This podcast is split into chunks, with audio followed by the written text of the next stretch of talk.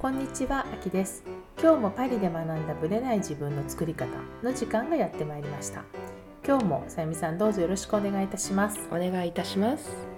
さゆみさんが最近ちょっと見た本があの衝撃だったということで、はいちょっとその辺のお話を伺ってもいいですか？はい。えっとね、奇跡の80代っていう。奇跡のちょっと80代。すごいあのーそういうプロモーションのタイトルがあったんですけれども、はい女優の日本の女優さんで草笛光子さんっはい。らっしゃいますよね。はい、ショートヘアでね、はい。今白髪の綺麗あなの、私の印象だと本当に昔のこう日本の主婦役とか、うん。本当お着物を着たそう役とかですね。はい。そういったイメージがとってもあるんですけども、はい。彼女はねめちゃめちゃおしゃれうん、で彼女の、あのー草笛光子の「クローゼット」っていう本をちょっと見たんですけども。めちゃめちゃおしゃれなんですよ。でととても80代とかまあ年は超越していまして、あとなんか国籍も超越してる感じ。そうね、白髪になると国籍超越しません、うん。でだんだんお年を取ってくるとお顔が国籍不明になってくる感じしませんか、はいそうかもしれないですね、で常に何て言うんでしょう美しくねしてらっしゃるし、あの多分メンタルの部分もやっぱり女優さんっていうことでそうですすごくコントロール上上手というか、うん。あのなんて言うんでしょう一生女性。一生女。っうんうん。ていうところを捨ててないところが私はねとっても感銘を受けて、うん。私もこんな人になりたいと思ってしまいました。80代とか、うん。やっぱり、まあ、奇跡のって書いてあるぐらいだと思うので、えまあ、奇跡の80代とかっていう方が結構いいらっしゃるというか。最近奇跡じゃなかったりも。そうするくらい、うんでも年齢聞かなかったら80代って絶対思わない、うん。っていうのがその私が最近ちょっとこうテレビで見たのが、はい。吉村麻里さんっはい。ていうのが、えそのまあ、ずっと司会とかやってた方なんですけえども夜の日ヒットスタジオとかねヒットスタジオずっとやってた方なんですけど、82みたいな。82か83かちょっと分かんないんですけど、うんえどう考えたってもう60代か70代にしか見えない見えない。でも草笛さんもそれぐらいにしか見えないんですよ。であと、まあ、パリに住んでた絡みでいうと岸恵子さんとかそうじゃないですか。はい。で私ねその彼女たちの何がこう共通してるのかって考えると、うんまず考えられるのはもちろん肌とかそういうことはある、うんね肌が綺麗とかでもね姿勢が絶対いいんですよ、まあおばあちゃんの姿勢になってない。背背骨も曲がってないんですよね。まっすぐなんですよ、うん。だから本当に50代とか40代とか、私たちと一緒に喋ってるような姿勢で喋ってるっていうのが、多分これでちょっと背中が曲がってしまったりちょっとこうファッションもこうこう地味にトラッドにええっていう感じになってたらあれだけど結構攻めですよね。そうですね。あの本当にお好きなものをうん。似合うものを見つけてすごくこう着ているっていう感じですよね、だから今の80代ってもしかしたらほら平均寿命に近い年齢の方たちなのうん。に、なんかまだ2、30年ぐらいといいけそういなけそうな感じですよね見てても全然、あのお老いという感じを感じられないというかね。っていう感じですよね、だからまあほら黒柳徹子さんとか、まあ、あの辺もそうだと思うんですけど、80代なんだっていうなんか私たちの80代のイメージと全然違う方がちょっと年齢を取り外した世界にもいっちゃってますよね。いや私ねその、まあ、彼女は70代だと思うんですけど、はい。まあ、ちょっとこうパリコレのねお手伝いをしている関係でコムデ・ギャルソンのはい。川久保レレイイさんを見るわけですよ。まあ、うん。お話はちょっととてもできないんですけども、彼女も年齢が止まってる。私ね表参道で去去年ぐらい見たことがあるんです。もうねあのー本当に年齢不詳。でこう年齢を、もうほら私の本当にバブルのあの時からうん。私は知ってる名前だし、活躍してる人なんだけど、うん。ある意味あれこそエイジレスっていう世界じゃないですか。はい。もちろん近くで見るとこう白髪もちょっと増えてきてたりとかするし、なんだけどファッションとか雰囲気とかもあのまんま？変わってないですよね昔変わっ。てないんですよね。だから、うん。彼女を見ると毎年年2回コレクションを発表して、である意味メンズとそのレディースと両方やってるわけじゃないですか、あのパワーを70代で現役で続けてるそれも何十年もやってるっていうのは、もうある意味もうすごいなんか尊敬を尊敬って言葉ではもう言えないみたいな、ちょっとか神神的存在ですよね。存在ですよね。もう彼女を見てるとうん。オーラが違う。うん。本当に。違うしボソボソ？ボソボソ？っとしか喋んないんだけども、もうその一言でこうみんながうわーって動き出すみたいな感じの え舞台裏裏の話をえしちゃうと、んんそういう感じのオーラがあるので、うん。多分まあ特に草笛光子さんとかまあ岸恵子さんとかはもう女優だったわけだし、はい。その辺はもう心得てるところだとは思うんだけれども、やっぱり現役でいることの強さっていうのはあるのかなっていう。ありますねきっと。うん。だから女性ってやっぱり一生現役っていううんメンタリティをやっぱり捨ててはいけないのかなっていう彼女たちからねなんとなく学うんべるところ？ありますよね。ですね。で多分彼女たちって自分たちをおばさんだっていうふうにまあ例えば言葉では言ったとしても、いわゆるおばさんになるっていうのを思ってないと思うんですよ根本的に。私もそれはすごい感じます。うんただ年を物理的な年は重ねてるんでしょうけれども、えメンタルはすごえくうん。若い人と変わらないですよね。だからそういう意味ではこう何か常にうん諦めるっていうのとはちょっと逆の方向で何かをこう好きを追求するでもいいし、やりたいことを続けるでもいいんだけれどもねなんかこうおばさんだからとかこう年齢的にもうこれぐらいだからっていう発想とは逆に生きるとうん。こう10年20年後にはこんなに差が出てしまうという。ね。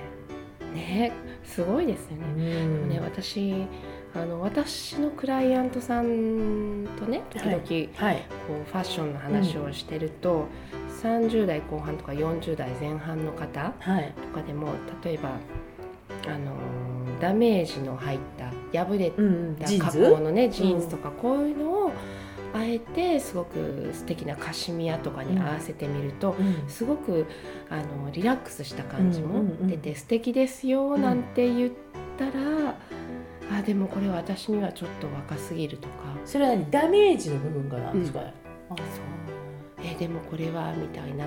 何かやっぱりダメージが入ってるのは若い人のものとかっていうあなんかそういうメンタルブロックがね枠ね、うん。ある方がやっぱり若くてもまだ30代後半40なんてめっちゃ若いんですよ。うんもうなんかね そんなところでダメージジーンズをあの躊躇してるなんてもったいないと思って、もうこっちをフランスだとパリだとおばあさんでもねハイヒールも入ってるしもうなんか皆さんいろいろですよ。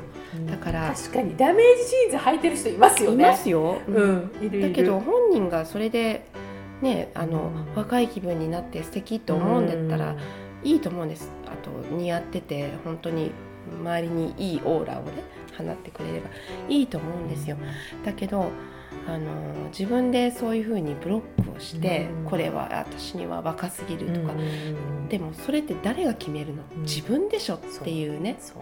まさに自分で決めちゃってるっていうことですよね。そうなだからあのいろいろブロックをねはあのしないでそういうのを取り外してとりあえずトライしてみるとか、年齢数字にとらわれないで、うん。何でもちょっと挑戦してみるとか、そうですね。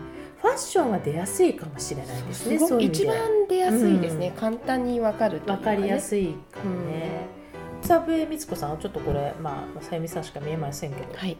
ヒョウ柄着てますよでもなんかパリにいるマダムみたいですね。これサングラスかけたら完全パリマダムですよね。もうだって何人かわかりまわせんよ。かんないですよね。日本人に見えないみまあたいな、白髪になっちゃうとねもう、うん髪の色っていう感じは関係なくな多ってくる。分ね年を取ると、うん。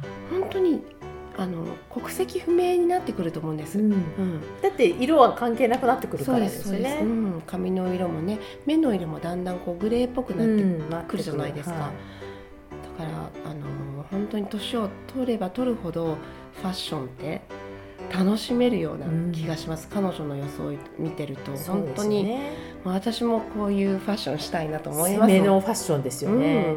ヒョウ柄を着れるっていうまあその意識とパワーっていうのは、やっぱり持ってないとうん、うん着れないですよね。そうですね。そのダメージジーンズの話じゃないですけど、はい、だからそういう意味では、うん、自分のやっぱ60代70代ってまあだいぶ先だなと思うかもしれないけど、もうそこを常に意識しつつ今を過ごすのも、ありうん。っていうかそっちの方がいいですよね。はい、だから私も本当に50代の方の先輩ですごいやっぱおしゃれな人とかすごい素敵な人を見てるから、うん。自分の50代に不安を思ったこともないし、ないですね。ね、だからそういう意ん味ではこうやって6070って見ると素敵な先輩たちがこうやっていらっしゃると楽しみじゃないですか？ねだと思うんですよね、うん。そうするとこうやっぱ自分の、ね、残り30年とかをどうやってまだまだ長いですからね。30年って考えて長いですよね。一生おしゃれしてね、うん。あの楽しみたいです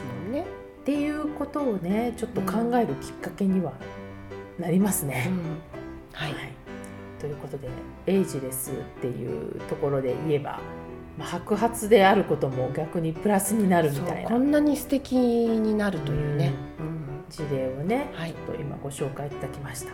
はい、皆さんも3 4 0年後をちょっと見据えて、はい、考えてみるきっかけにしていただけたらなと思います。それでは本編スタートです。はい、本編です。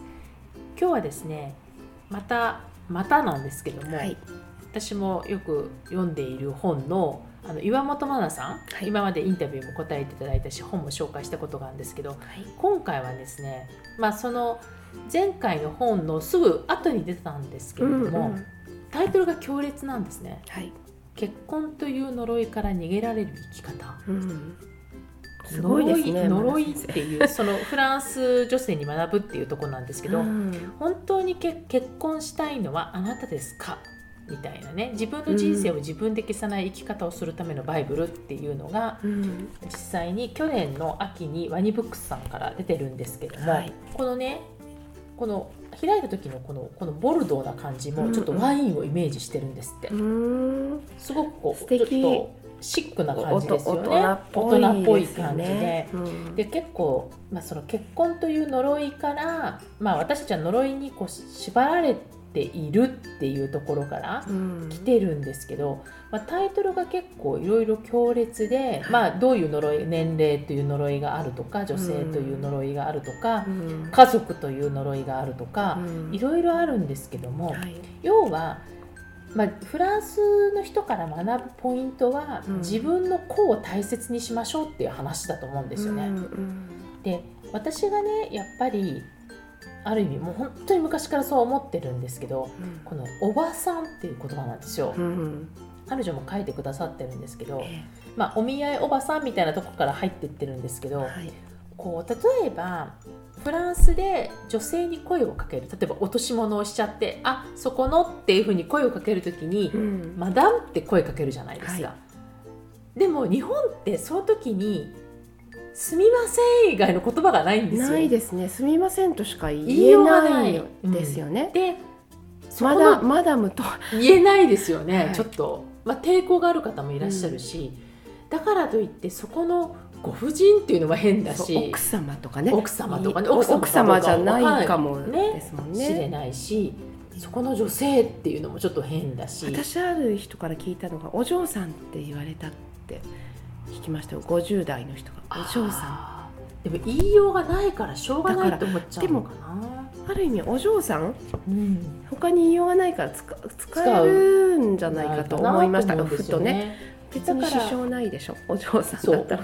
お嬢さん言われたらあ私若いのってそう思って。そうそう思っちゃうし、うん。でもほら声かけても気づいてもらえないかもしれないです私お嬢さんじゃないと思ってたらね。そうそうそうそうお嬢さんはほら10代20代に言うものみたいな感じで思っちゃったから。だからでもフランスっていうのはマドモアゼルっていう言葉はほらもうなくなっちゃったしそうですねもうみんなマダムで統一じゃないですか。でね、フェミニズムのある、まあ、英語圏だってミスっていう言葉を、まあ、基そ本うそれで全部ね、うんあの使わないでミズになってますよね。格闘できますもんね。でもちっちゃい子からするとおばさんって呼ばれるでしょ。私え誰のことって言いますけど。そう。だから日本じゃなかったらえフランスだったら絶対マダムって呼ばれるところが、おばさんって言われるとおばさんの位置づけって多分ちょっと違ううん。おばさんってちょっと、まあ、ポジティブな言葉ではないうん。ですよね。ね。響き的に。なんか自分のこうことをちょっと自虐的に、ちょっとこうある意味謙遜的におばさんっていう言い方をすることはあっても、ええ。人からおばさんって言われると結私す構ごいショック。か 受けるますよね。そう。だからそのなんかこうそういう言い方とかそういう言葉がないっていうことと、あとやっぱりこう周りからのその結婚するのは結婚して早く落ち着きなさいとかうん。そういうこう落ち着くって何みたいな。そうですよね。でも結婚したからって言って落ち着かない人もいますもんね。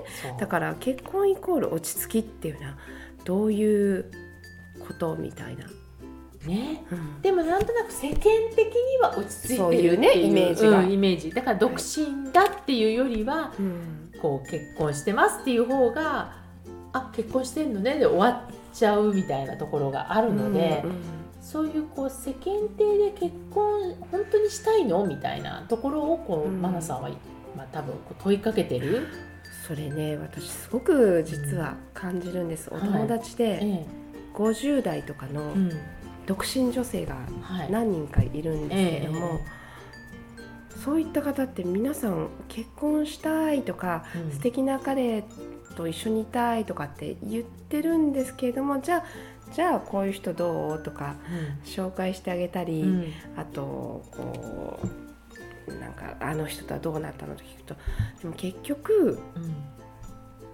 土壇場で逃げ帰ったりとか、うんうんうん結局やめちゃうんだ。そうなんですよ。そこに足を踏み込まないっていうことは一人でいる方がうん。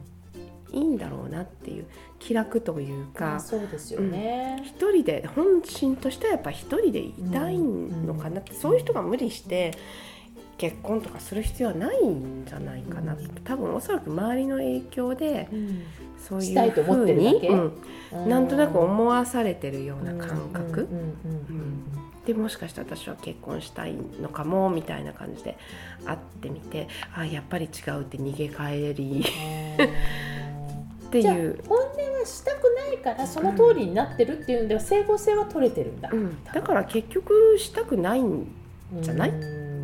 っていうことでその通りになってるんですよね。うん。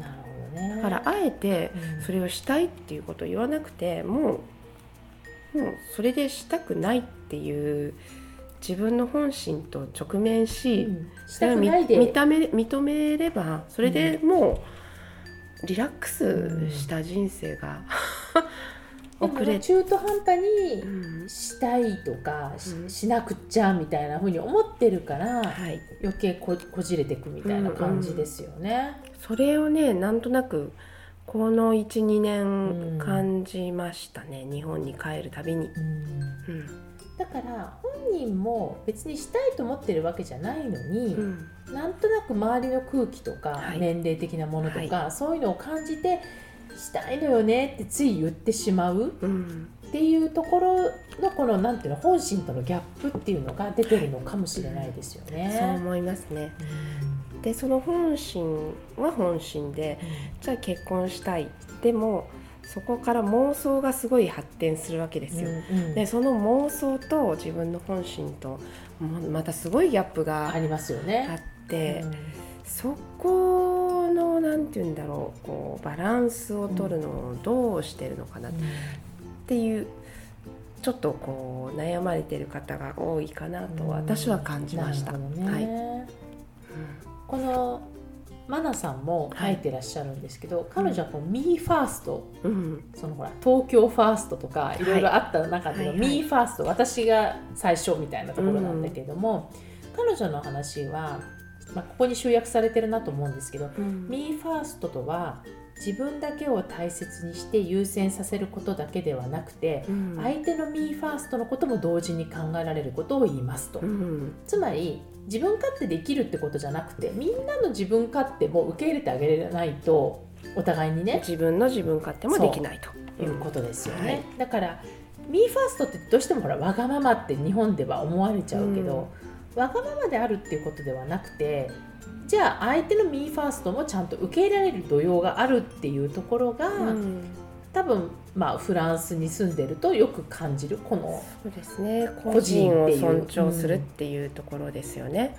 うん、だからこうわがまま主義っていうのと個人主義っていうのはちょっと違うよみたいなところが、うんうん、こうマナさんの本にもあるので、うん、そこの部分で本当に本当の本当は結婚したいのかみたいなところも含めて、うん、で結婚しないと一人前っていう昔のなんかこう雰囲気これがまたこの呪縛の一つのポイントかなって思ったんですよね。うん、今もあるんあるのかも。やっぱり結婚して、ね、日本だと親だと親は結婚してくれて安心しましたとかあるじゃないですか、えー、お嫁に行ってくれて安心したとか、えー、親を安心させたいとか、うん、その辺っていうのは多分このここから来るんじゃないですかやっぱり多分。うん、でその場合例えば離婚する人も結構いますよね。うん、そしたら親の安心感はどうなってしまうんでしょうね。だから一時的な安心感、ねでもそれでも一回言ってくれた安心感の方がとりあえず一度は結婚したと。行かない安心あの不安感よりはまだいいっていう感じのために、ね、極端に言い方すると、まあ、どうでもいい相手でも結婚しちゃうのかもしれないしね。うん、そういう意味ではちょっとこう結婚っていうのに私たちがやっぱ縛られすぎている、うん、うん、結婚しなきゃいけないとかするものだとかあと、最近思ったのは子供を産むのは結婚してからだっていわゆるこう離婚とか言われてるものがあったとしても、うんうん、結婚っていう形を取らないで子供産んでると、うん、えなんで？みたいな感じになってこの間あるテレビっていうか動画見てたら、はい、事実婚でいるカップルがいて、うん、結婚しないのなんで？みたいなみんなで突っ込まれてたんですよ。で法的なものとかと社会的なもので言ったらほとんど変わりはないんだよって本人たちは言ってるけど、うん、じゃあなんでじゃあ籍入れないわけ？みたいななんかそういう方に言っちゃうわけですよ。うん、だからこう本人たちが事実婚でいいって思ってる感覚と結婚っていう名前ではまだまだすごいこうギャップがあるというか。うん、こう結婚してこそみたいなカップルはあるべきみたいなところがちょっとまだあるのかなっていう感じがね、したんですよね。はいはい、よかったらこの岩本真奈さんの「フランス女性に学ぶ結婚という呪いから逃げられる生き方」っていうのをぜひ読んでみてください。はい、はい、ありがとうございました。